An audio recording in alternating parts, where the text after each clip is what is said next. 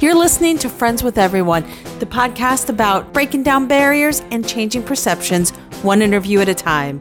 I'm your host, Sherry Kuiper. Hey everyone, thanks for joining me for this bonus episode of Friends with Everyone. As you may remember, my very first episode was with a woman named Mari, who is a witch. When I first started this podcast and put out a call for interviewees, so to speak, I had two women who are witches who decided to volunteer an interview. And I really want you to hear the second one.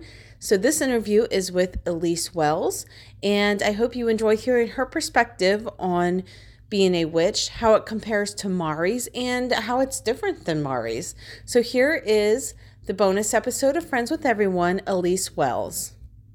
Well, Elyse, let's start with this. Just tell us a little bit about yourself.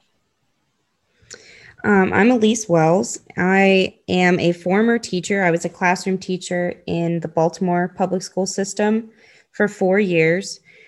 This past year, I actually left my position. I resigned my position.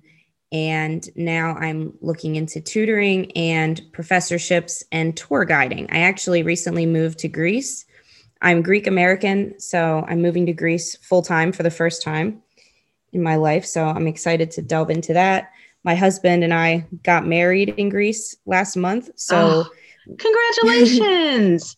Thank you. So we're jumping into it. He's really liking the culture, the food. He's learning the language. So it's been really good. Amazing. And Greece is so beautiful. It's, what is it? Is it Santorini that's down there on the coast? Like every vacation picture that pops up with that, I'm like, I want to go there. So it's on my list. So Elyse, that was actually one of our honeymoon spots. Beautiful. So Elyse, maybe someday I'll make it to Greece and you can give me a tour. Absolutely. And Elyse, for the purpose of this podcast, what is it that you're here to tell us today about yourself that we're going to be talking about?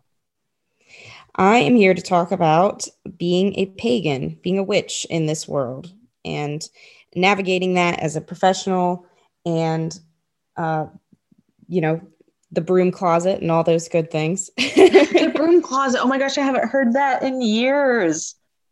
Which basically, for those of you who are listening, your broom closet, aside from storing brooms there, it's kind of like hiding in the closet, hiding your paganism, your witchery, if you will, and not putting it out there and wearing it on your sleeve like you would a lot of other things.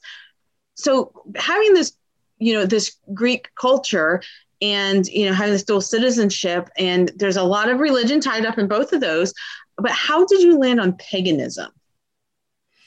So I was raised Greek Orthodox, and I still can resonate a lot with Greek Orthodoxy. Greek Orthodoxy was the first Christianity.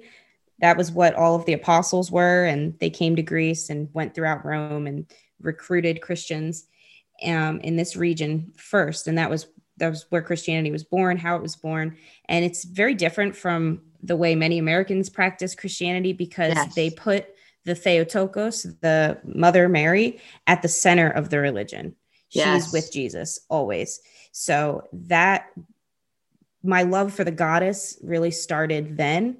I've always loved the Mother Mary. Our church has the biggest, she's the icon at the front of the church. Yeah. So I've always found a lot of resonance with her. She's who I wanted to learn about in Sunday school. So it kind of was a natural progression. We also, in paganism, we use a lot of incense. We burn a lot of candles. We're very ritualistic. So it was an easy jump from a very ritualistic Christianity.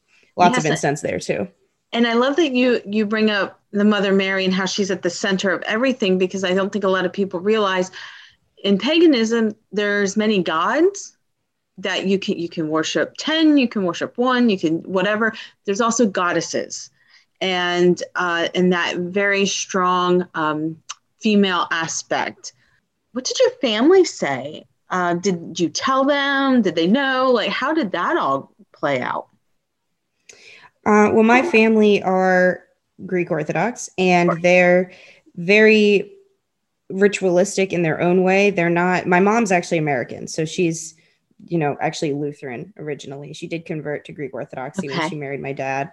And so, and My dad's very Greek Orthodox. So the iconography in our house is a lot of Mother Mary. So I think for them, I never explicitly told them I'm pagan, but they listen to my podcast. I actually have two podcasts. One I'm a co-host on with Leandra Witchwood. It's her podcast called The Magic Kitchen Podcast. And we're actually both from different pagan traditions. So we just talk about the way we practice and, you know, different episodes are on herbs or dealing with stress and anxiety as a witch. Like we kind of cover lots of topics.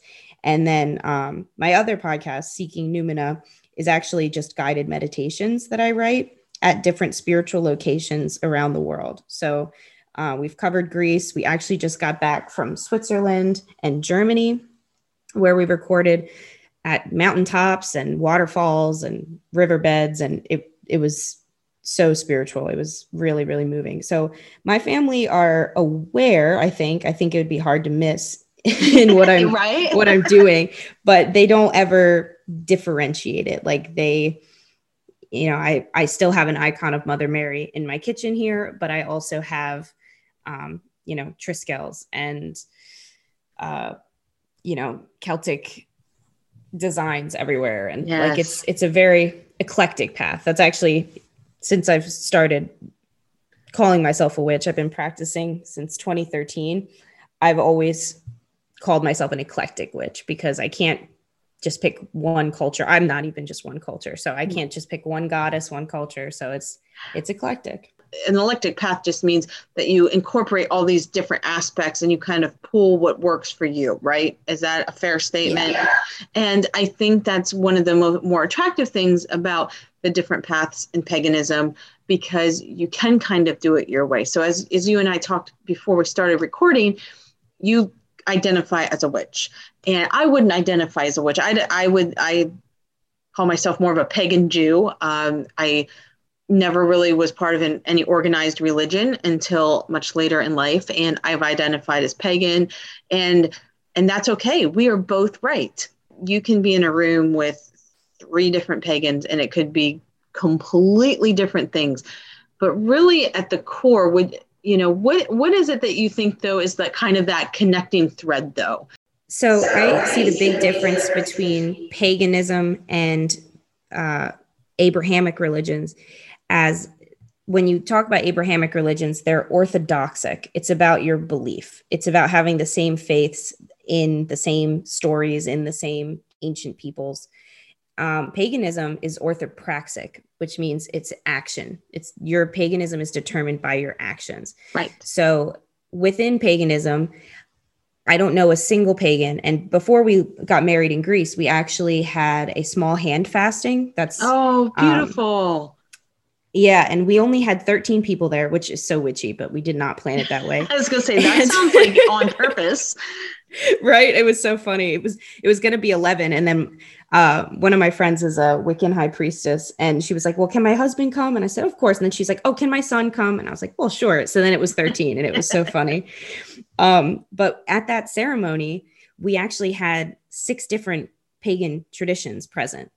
Yeah. And it didn't matter because at the end of the day, what we do commonly believe, we do believe in the goddess. Every pagan is more goddess centric. That's the big difference. It's not patriarchal. It's more of this understanding of the root of creation, which is like the magic of the feminine that we can bring forth life. Like that's so magical, you know, right. At its root, like we can grow babies in our bodies. Like that's crazy. Yes. And there's also this respect for nature that all pagans have. It's this fundamental awesome power that nature will have. And that's something, as we're talking now, there's been insane flooding across the entire East Coast. There's been fires around the globe. There's been snow in Brazil for the first time in recorded history. Yes. There was rain in Greenland for the first time in recorded history. So nature is awesome. And I don't mean that in like the cool way. I mean, like it is a powerful way. Some. Yeah. Powerful. Oh, I live near Annapolis and here in Maryland, and a tornado went through last night. And oh my gosh, I saw that. And like, news. And I'm about a half a mile from where that happened.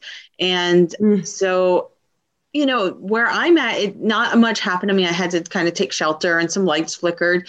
and that's it. Like nothing went out, but just getting to that nature is so awesome. Just like buildings that were just completely gone, and just like seeing the path of Mother Nature going through these towns. It's like it's power. It is power in an awesome, cool way, but it's also powerful in just like a powerful way. Yeah, exactly. But there's a respect that, you know, we all as humans should have for nature, because we're still just one species on a massive ecosystem. Yes. And, you know, to be reminded of that is good for us, I think. Well, yeah. And like when you watch a lot of sci-fi movies, what is it that's winning in the end? It's always going to be Mother Nature. Yeah, it's true. She'll get you every time. So be good to her and she'll be good to you, I believe anyways. And, yeah. You know, oh my goodness. Well, you talked about, so is, if I may ask, is your husband, I'm assuming, is he pagan too? No, he's not actually. And that's a fun thing I've noticed in the pagan community.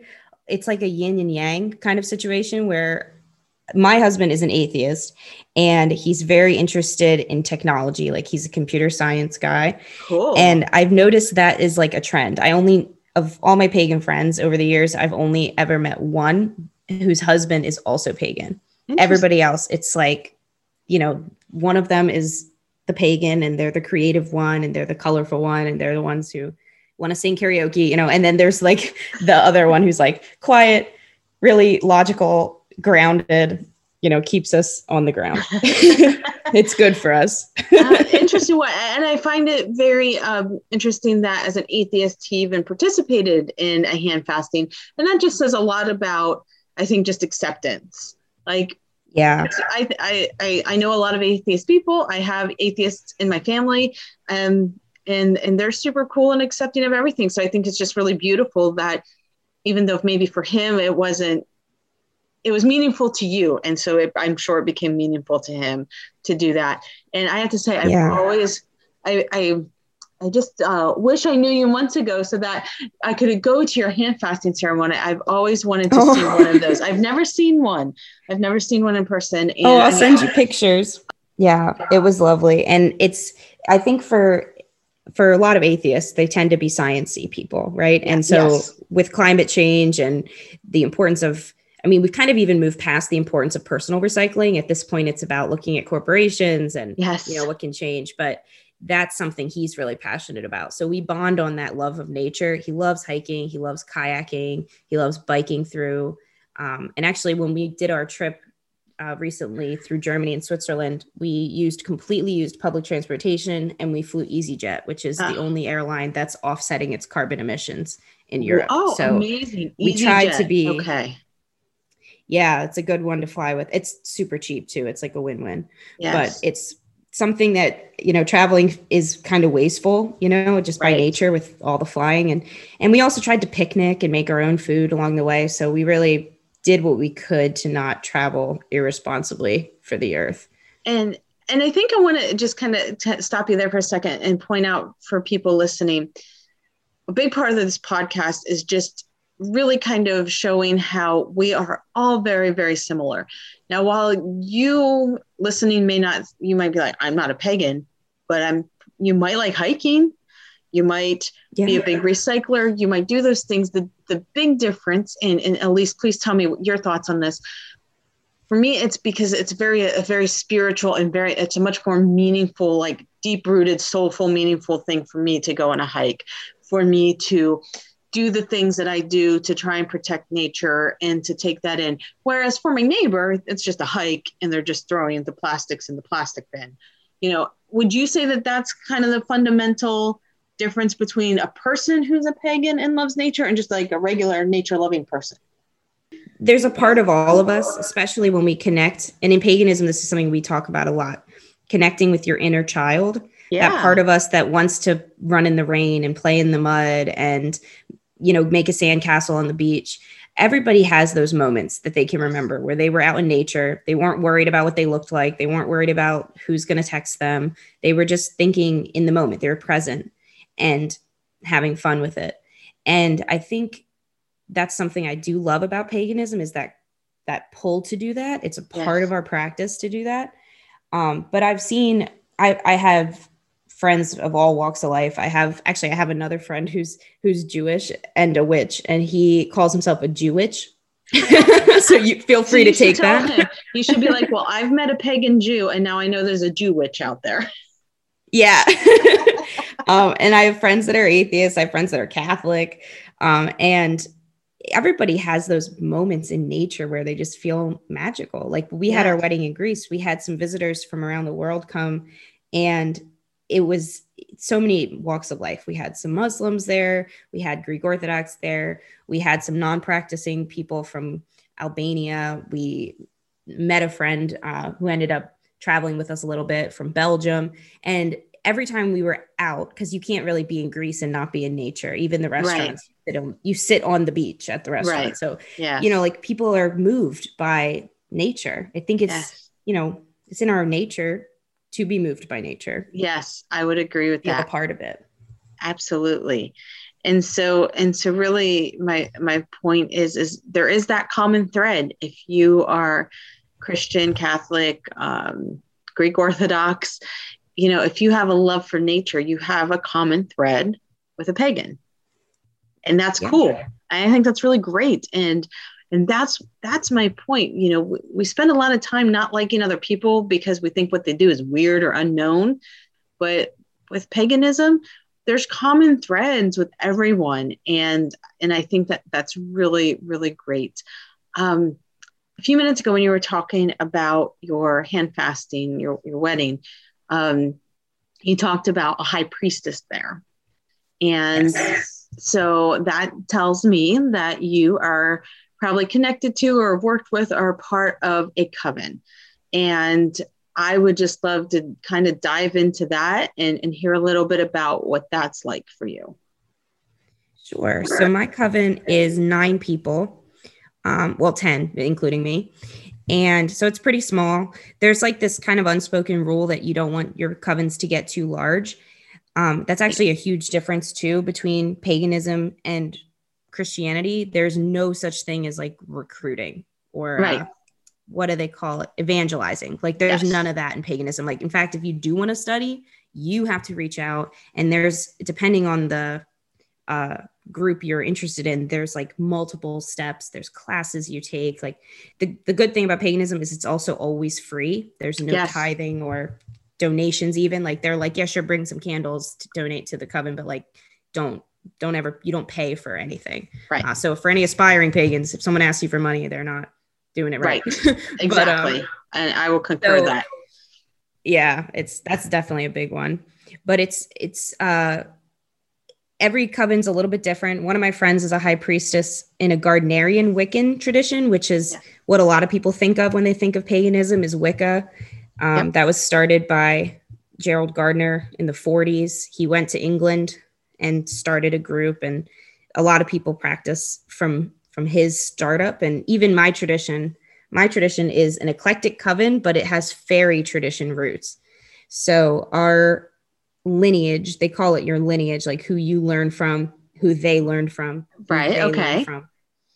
So my lineage goes back to Lord Orion. That's his name. He actually practiced in Baltimore, and before that it was Alexandra Foxmore. So she was a fairy tradition, he was a fairy tradition, but my high priestess kind of opened it up to be a little bit more eclectic. So just for what the fairy tradition is, if anyone's curious.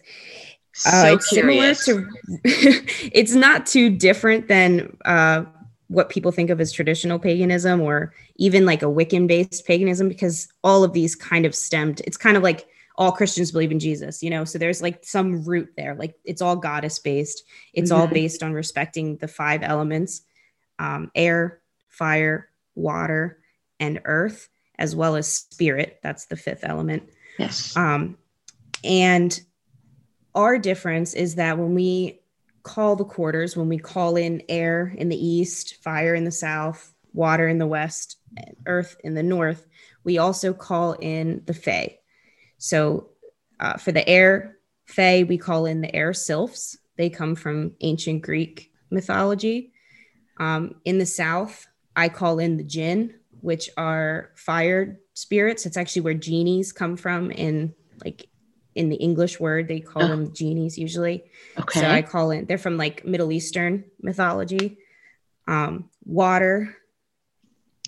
And then in Earth, we call in the gnomes, like the little, cute little guys who live underground. I think of little garden gnomes. Yeah, exactly. And that's where they come from. They all come from these ancient traditions of fairy belief. And what is the fair? Yeah, sorry, go ahead. I was just going to say, what is that belief? So it's just this understanding that, I think I forgot to say, when we call in water, we call in the naiads, which are the daughters of Poseidon. So thinking, like, you can see even here, it's eclectic because I'm talking about like the entire earth, but also when you're calling all the directions, you're pointing out towards the entire earth. So that's kind of the idea behind it for me personally. The Fae are, there's a quote by Aristophanes. He was an ancient Greek philosopher. And he said, if horses had a god, he'd be a horse, right? Because like, we have to kind of see ourselves in the deities that we believe in, or in the powers that we believe in. Sure. So for the Fae, they kind of personify these elements for me. That's how I see them. Some people take them genuinely, literally, like, if they don't hang a bell on their door, they're going to anger the sylphs, and the sylphs are going to blow a gust of wind up their skirt when they're walking into a job interview. Like, some people take it that literally. I take it more as a symbol for, respecting those powers. And they give me a personification, something to picture in my mind in a meditation, or, if I'm drawing art, trying to embody earth, that's part of that inner child, right? We like to draw. I'm not a good artist at all. It's not anything I do for professional. It's for me.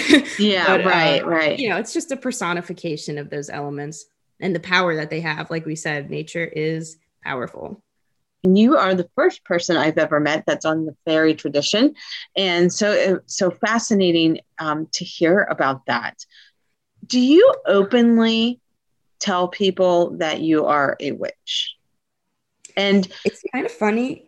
Oh, sorry. Yeah. No, I was just gonna say, like, how does that work for you? Because, like, I feel like I lived in Georgia for a while, and literally one of the first questions people would ask me is what church I belong to.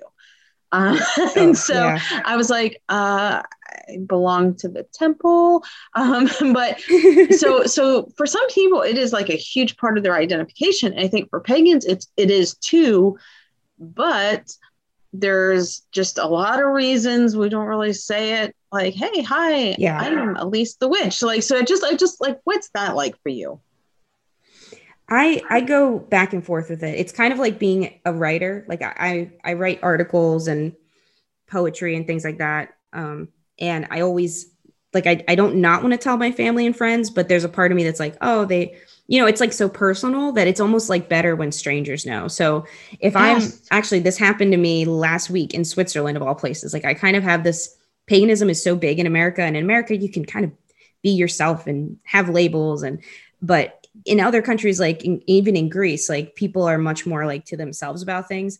But I saw somebody with a triple goddess. It's like a crescent moon with a full moon and then another crescent moon symbol on her mask. And I was like, oh my gosh, I love your mask. I was like, I'm a witch. And she's like, I am too. And like, we just shared this smile moment. And like, she didn't speak English very well. I totally don't speak Swiss German. So that was all it was. But I know it meant a lot to us to see each other. And it meant a lot to me, at least. And I saw it in her eyes. Like, you just don't feel seen that often. And I was happy to tell her. But like, as far as when I was a public school teacher, I never shared that. Yeah, they'd be like, what? But what's cool about it is people know. I taught two different students who were raised by pagan parents. Oh, cool. And both of those students, their parents, and where I taught in Baltimore, the most parents I ever saw on a back to school night was like 6 in a single night for all 6 of the classes I taught. And these pagan parents are always the most involved. They're so loving. They're so supportive. Like, they're very, very good parents. They always came to these back to school nights, conferences, whatever. And they always knew. They somehow knew. Like, I don't have any tattoos. I don't wear pagan jewelry. I don't wear pagan clothing. Like, I'm very marmy, to be honest. Like, I like old lady aesthetic is what I kind of call myself. So you sound nothing close to an old lady. So thank you. So you don't have and they that would part know. Of the aesthetic. Yeah. It's strange I just like how tea, you know, because I'm like you. I don't wear a ton of stuff. I have one ring that has a pentagram on it. And I literally just bought that 2 weeks ago when I was going through Salem, Massachusetts. Nice. So yeah, I get it. Like I had a couple necklaces like in my teen years, but that was it. Like there was really nothing else. So I love that you had this moment, and I do see symbols like that out around. And I think I just need to be more cognizant and just acknowledge when I see them like you did, because how beautiful, because you're right. Like it's not something that most pagans and Wiccans and witches or whatever in general just don't announce. Yeah. And I had the same thing. The first time I acknowledged a pagan in public, a total stranger, was actually at the Apple store like a year ago. I was just in for maintenance, you know, you're waiting in line. And the guy checking me in on the little iPad had a goddess necklace. And I was like, I love it. I love your necklace. And he's like, oh, thank you. And I was like, I'm a pagan. And he's like, me too. And we talked a little bit about our practice, and he was like, it was really nice to meet you today. Like, I always am not sure if I should say anything when I see people. And I was like, yeah, but you know, if I saw a cross and I said, nice cross. And I was like, I'm Lutheran. What are you like? That conversation wouldn't be shameful. It wouldn't draw attention. So, and to be honest, nobody looked at us weird. I mean, this was Baltimore, so it's a pretty liberal place, but trust me, there's way weirder things than a pagan in Baltimore. Yeah, exactly. Yeah. Even in that Apple store. So no, but you're right. And I think for me, like the reason I don't say much is because there is some commercialization of paganism. Yeah. So shows like The Craft and like Charmed and Supernatural and all this stuff. Sometimes I'm like, do they actually know what that means, or are they just wearing it because they think it looks cool? You know what I mean? And maybe that I shouldn't be like that, because why should I assume somebody doesn't know what they're wearing? But I think I've just run into a few things where people are like, oh yeah, this is just really cool. I'm like, oh, yeah. And okay, that's never mind. And I've had that because I don't watch Supernatural. I tried to. It was too silly for me. I don't know. So silly, I couldn't get into it. It's so good, silly. Oh, I loved it. I know. And like, not to get too off topic, but I did love Gilmore Girls, and I love that Dean is in that show but doesn't play the guy named Dean. Like, I just love the whole thing. Like, I want to like it. I think I'm gonna go back to it because I haven't tried since like season 3. And there's like, you just really gotta accept that it is a silly show, and once you do that, it's fine. Yeah, but I didn't know what that symbol is, because it's like a pentagram, but it has like flames or something. Yes. And I saw some kid with a shirt, and I was like, oh my God, like, are you pagan? And they were like, what? No. Yes, I know. About? And I was like, oh, okay, all right. But I feel like pagans, we can kind of steal that, and you can wear it very proudly, and people are like, oh my God, you just love Supernatural. And you're like, sure. Yeah, whatever they think is fine with me. Exactly. So yeah, I think what you're saying too is kind of, it seems to be the general, how most pagans are. They kind of just feel it out, and, you know, are more open, like with strangers about it. I think I've probably told more strangers about my beliefs than I really have to my family. So family, if you're listening, it wasn't a thing. It wasn't like I was trying to hide it. I mean, when I was a teenager, I had a Pagan and Proud bumper sticker on my car. So like, nice. That's good. That's more out of the broom closet than me. So there it was. But in general, I don't really talk a ton about religion, and I think that's why I like love Judaism. They don't recruit. They don't do all that stuff. I just don't talk about it because I think religion's a very personal thing. I think it should be anyways. I don't think it should be this big advertisement of anything. So I just never talked about it. So fam, if you're listening, it wasn't a big deal. I just didn't talk about it. And I don't think it would be a big deal. My mom's very like loves Salem and all things Salem and is really into all of that. And I've got family members who are Native American, which I'm sure you know, they have a lot of amazing earthbound traditions that are very similar. I'm not calling them pagan because they're not. They're Native American, but very similar things. So I've kind of been around that stuff my whole life. And my parents, I mean, they weren't super religious. I mean, I went to Sunday school, But that was probably more because the church was literally in my backyard and it got me out of the house for like 1 week every summer. Yeah, so exactly. I don't even think it was them trying to do anything. It was just getting me out of the house and doing something else and bugging somebody else for a week. Yeah, the socialization. That was what my parents always told me was the most important part of Sunday school. I mean, I love learning about different religions and spiritualities and everything. It's wonderful. But coming up, so right now, like we are getting hot and heavy into the holiday season, and it's holidays for lots of different religions and lots of different people, but, you know, Christianity tends to reign supreme, you know, this time of year, as far as like socially, I guess, maybe that's not even a great way to say it, but how do you deal with that? So you have a Greek Orthodox family who I'm, from my understanding of Greek Orthodox, very big into holidays and things like that. And I mean, we live in very much a Christian society in so many ways. How do you navigate that? Do you celebrate with them, or you're like, nope, I'm sticking to my pagan traditions and that's it? How do you navigate that? I see the holidays as a celebration of the seasons. And yes. Okay. When you come at it from that angle, our first holiday, like we actually in paganism, we have 8 Sabbats, which are like 8 high holidays. They're like the big ones. And 4 of them are the solstices and equinoxes, the longest and shortest days of the year.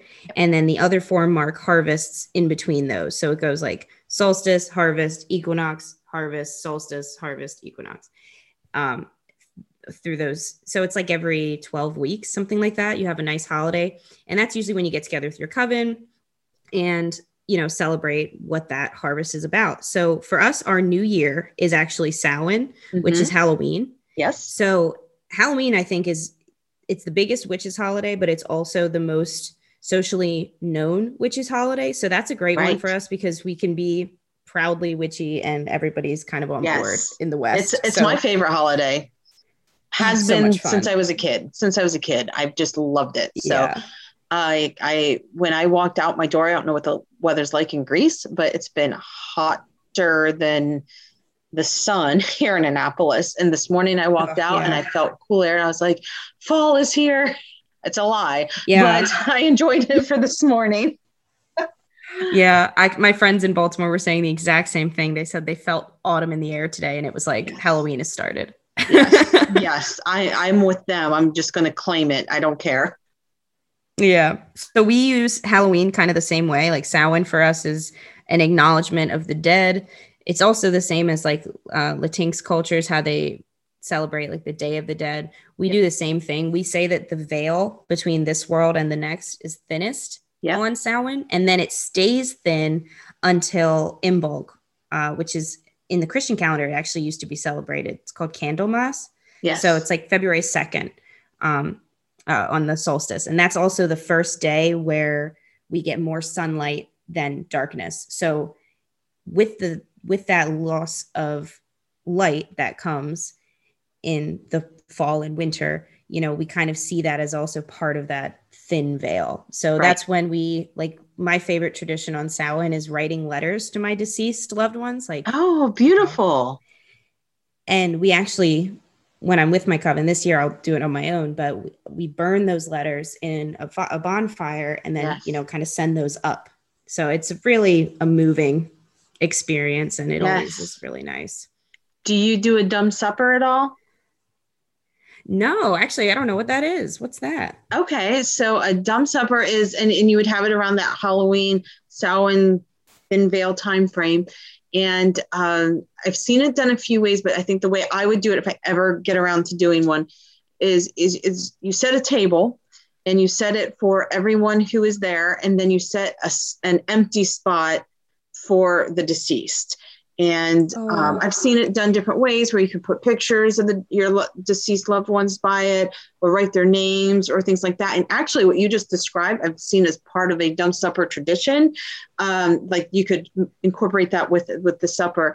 And the reason they call it a dumb supper is it's not because anybody's dumb or anything, but because you don't talk during it. It's just that reflection for them. And you know, and I'm sure in some traditions, I would think it'd be very beautiful to open the door. I know in some Jewish traditions, we do that. We open the door to let them in and, you know, and then close the door when you're done.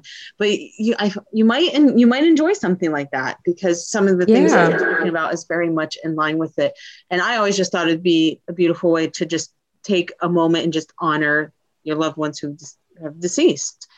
And, and I love to, and I just want to take a minute and point out, when I talk to Mari, which is the other person I've interviewed for this podcast, we also talk about Samhain and Candlemas and Imbolc and all the holidays and everything you're talking about. And I just want to point out to people, like, we're talking about the same things. We just celebrate them a little bit differently. And everybody celebrates Christmas differently too. Right. But there's a little bit more commonalities there. But I think it's like, I just brought up a dumb stuff, and you're like, I don't know what that is. Neither one of us are wrong. And I just want to keep coming. I kind of want to beat that in, for people's understanding here, is that to me is the most beautiful thing about paganism, is that neither one of us are wrong. How do you celebrate? Like, what are some of your favorite things as a pagan that you do to celebrate some of these holidays coming up in just the upcoming season? So, Samhain, Yule, things like that. What are some of your favorite things that you like to do as a pagan? So Samhain, like I said, I do like the letters and burn those. And then we also do apple bobbing, but not like in the water. We carve runes into apples and put them all in a basket. And then everybody picks out an apple and then checks what their rune is. And that rune is supposed to kind of symbolize what's coming for you in the coming year. That is so cool. I love that. And I just recently, like this week, read about a similar ritual you can do around harvest. And I think I'm going to do it for Mabon this year. That's the next holiday coming up right before Samhain. Yes. In September. And you cut an apple in half and you draw a rune for what you want to manifest, what you want to bring into your life on the one half. And then the other half, you draw what you want to release in your life, either a symbol representing it, a sigil, that's like a drawn symbol, right, and or a rune. And then you bury that half and you eat the half that has what you want to manifest. That would make total sense. Yes. I love it. What about Yule, which is what aligns very nicely with Christmas. So what do you do for Yule to celebrate? So Yule, I celebrate Christmas with my family. So we do the tree and the decorating. And for me, a big part of Yule is the same stuff. I mean, a lot of what Christians used to celebrate came from Germanic traditions, which came from Norse mythology. A lot of times Norse people think of like the Vikings only, but they were all the same people going all the way to the Gauls of France until like 800, maybe 1,000 years ago. So a lot of these traditions with boughs of evergreen, bringing your pine leaves inside, using mulled ciders and wines. That's all part of that. So for me, my favorite thing to do at Yule, and I actually kind of start this early in like November, as soon as I'm like really cold, chilled to the bone, I will have like a constant crock pot filled with mulled wine. And I'll add different chopped oranges. I'll slice oranges and put them in there. I'll put anise seeds and cloves and cinnamon sticks. And then as each pot is done, I actually bake those cinnamon sticks and anise seeds and like the mulling spices. And then I make strings of those and I hang those in my kitchen until the next year. And then I burn those old ones, which makes your house smell so good. And then, it's so fun. I've never thought about baking them because I do the whole mulled cider thing too. And I never thought about baking them when I was done with them. Yeah, the oranges are like, everything's so easy to just like use a needle and thread and just, it's kind of like the old fashioned popcorn strings. Yes. And I love this, because here's the thing. A lot of people do this stuff. And, so if you're sitting there thinking, I have nothing in common with pagans, you do. Because I can guarantee, first of all, you do. Like, let's just like open that up. You do. But a lot of the things you're doing in the fall is very pagan. And a lot of people don't like to admit it. And you sound very well versed on world religions, probably more than I am. But paganism is like the oldest, right? Like it predates Christianity. It predates so many things. And in fact, and I'm predates written language. Right. And what I'm about to say is not to to make anybody feel ashamed. It was what it was, and I certainly hold nobody accountable for it today.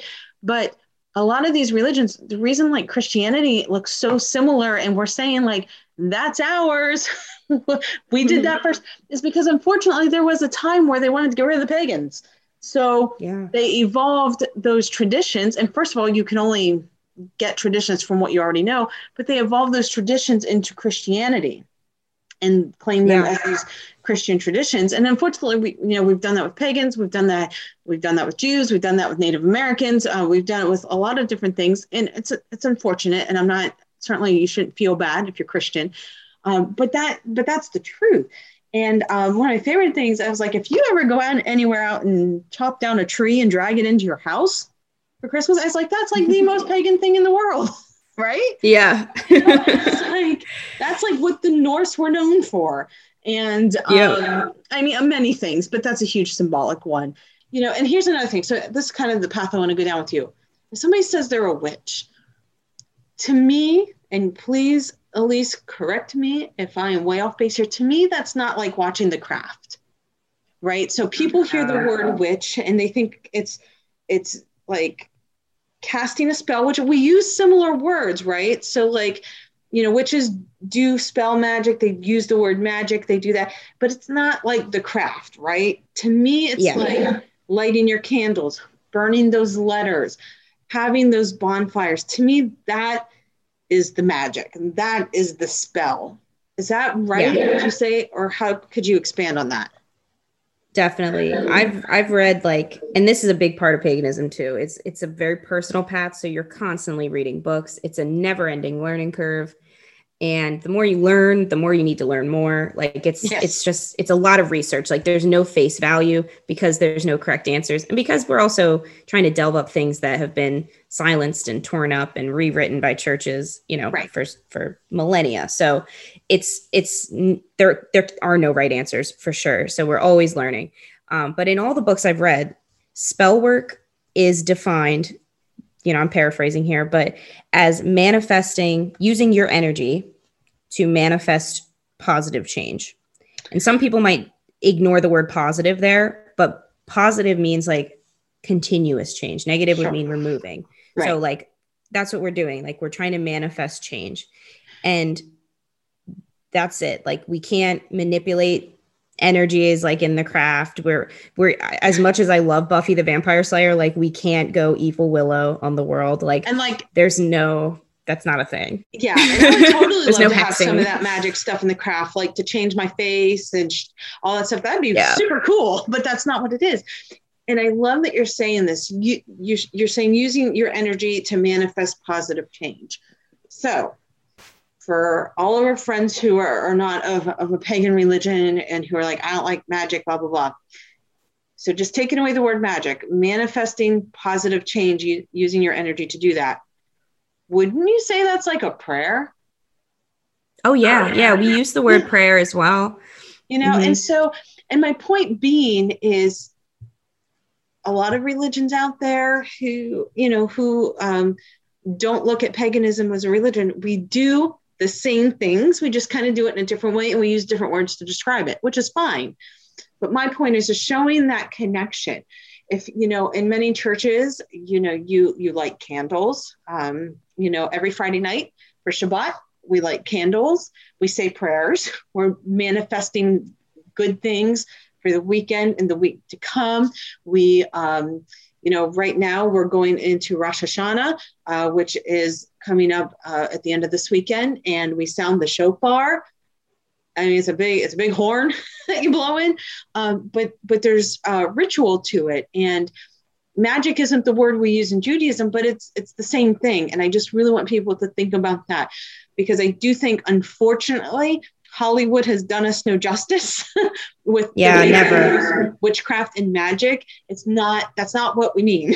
So and also like along those lines, I'm a huge fan of the Conjuring movies. The third one was super lackluster, but the first two, especially the first one, loved them. Yes. But everyone's always like bringing in demons. Like that's a big misnomer, because the devil and demonology is actually part of Abrahamic belief. Like Satanists are part of the Christian belief system, actually. Like, they're not part of the witchcraft system, because Satan is a you know, Hebrew character. Like, he's not part of our system. Like, anything pagan is predating the devil and Lucifer and any of those, what are the other ones called? Nephilims. Yeah. Like, all those things are Christian. Yeah. So that's an important thing for people to recognize. Like, that's not even, they're not at the same conventions even that we do. Right. Right. And that's a great point too. And I think Hollywood would have you believe otherwise. And I think possession and tongues and right. And I was like, well, that's really unfair, because in paganism there's really no hell concept. Like, you're not going to go to hell. You're not going to, you know, that whole thing, like she has a very Christian concept. So I find it funny that they always try to pass it on to the pagans. And it's even a newer Christian concept. Like, in the original Bible, like, Greek Orthodoxy doesn't believe in hell. They believe that every single person goes on to the next life. Pagans are, you know, it's different than that for us. A lot of us are reincarnation believers. Like, we believe that you come back, or you have the choice to come back. A lot of us believe in the Akashic records. I believe that, like, there is an infinite knowledge source. And I think it has to do with science, actually. Like, there are multiple dimensions out there. And, you know, when you're dead, you're just a soul. So you don't have you're not part of the third dimension anymore. So the fourth, fifth, sixth, seventh, eighth, you know, these are dimensions we can't see or conceive of. Right. Like how a piece of paper in 2D can't conceive of you here in the 3D. It's the same thing for us and the next life. And psychics say the same thing, and psychics aren't pagan. So I don't know. That's how I see death. And, you know, a lot of it was part of this erasure of pagan culture too, for Christianity, Islam, Judaism, mostly Christianity, to kind of like pull in the pagans. They used fear. Fear's a huge motivator. So hell was invented in like the 1500s. All right. We have had an amazing conversation. Before we end this, do you have any parting words? Don't be afraid to ask questions. Join Facebook groups. Yes. Look for people in your community. There's always public rituals. And in some ways with COVID, it's gotten even easier because people do virtual things. So even if you live in the Bible Belt and you're like, there's no way there's witches here. First of all, they're just a lot quieter. Yep. And second of all, it's always online. So you can join a San Francisco group if you want. Yes. So I really encourage you to get out there. I'd also say look up podcasts, because a lot of witches have podcasts, you know, not just me included, but there's a lot of really good podcasts out there on witchcraft.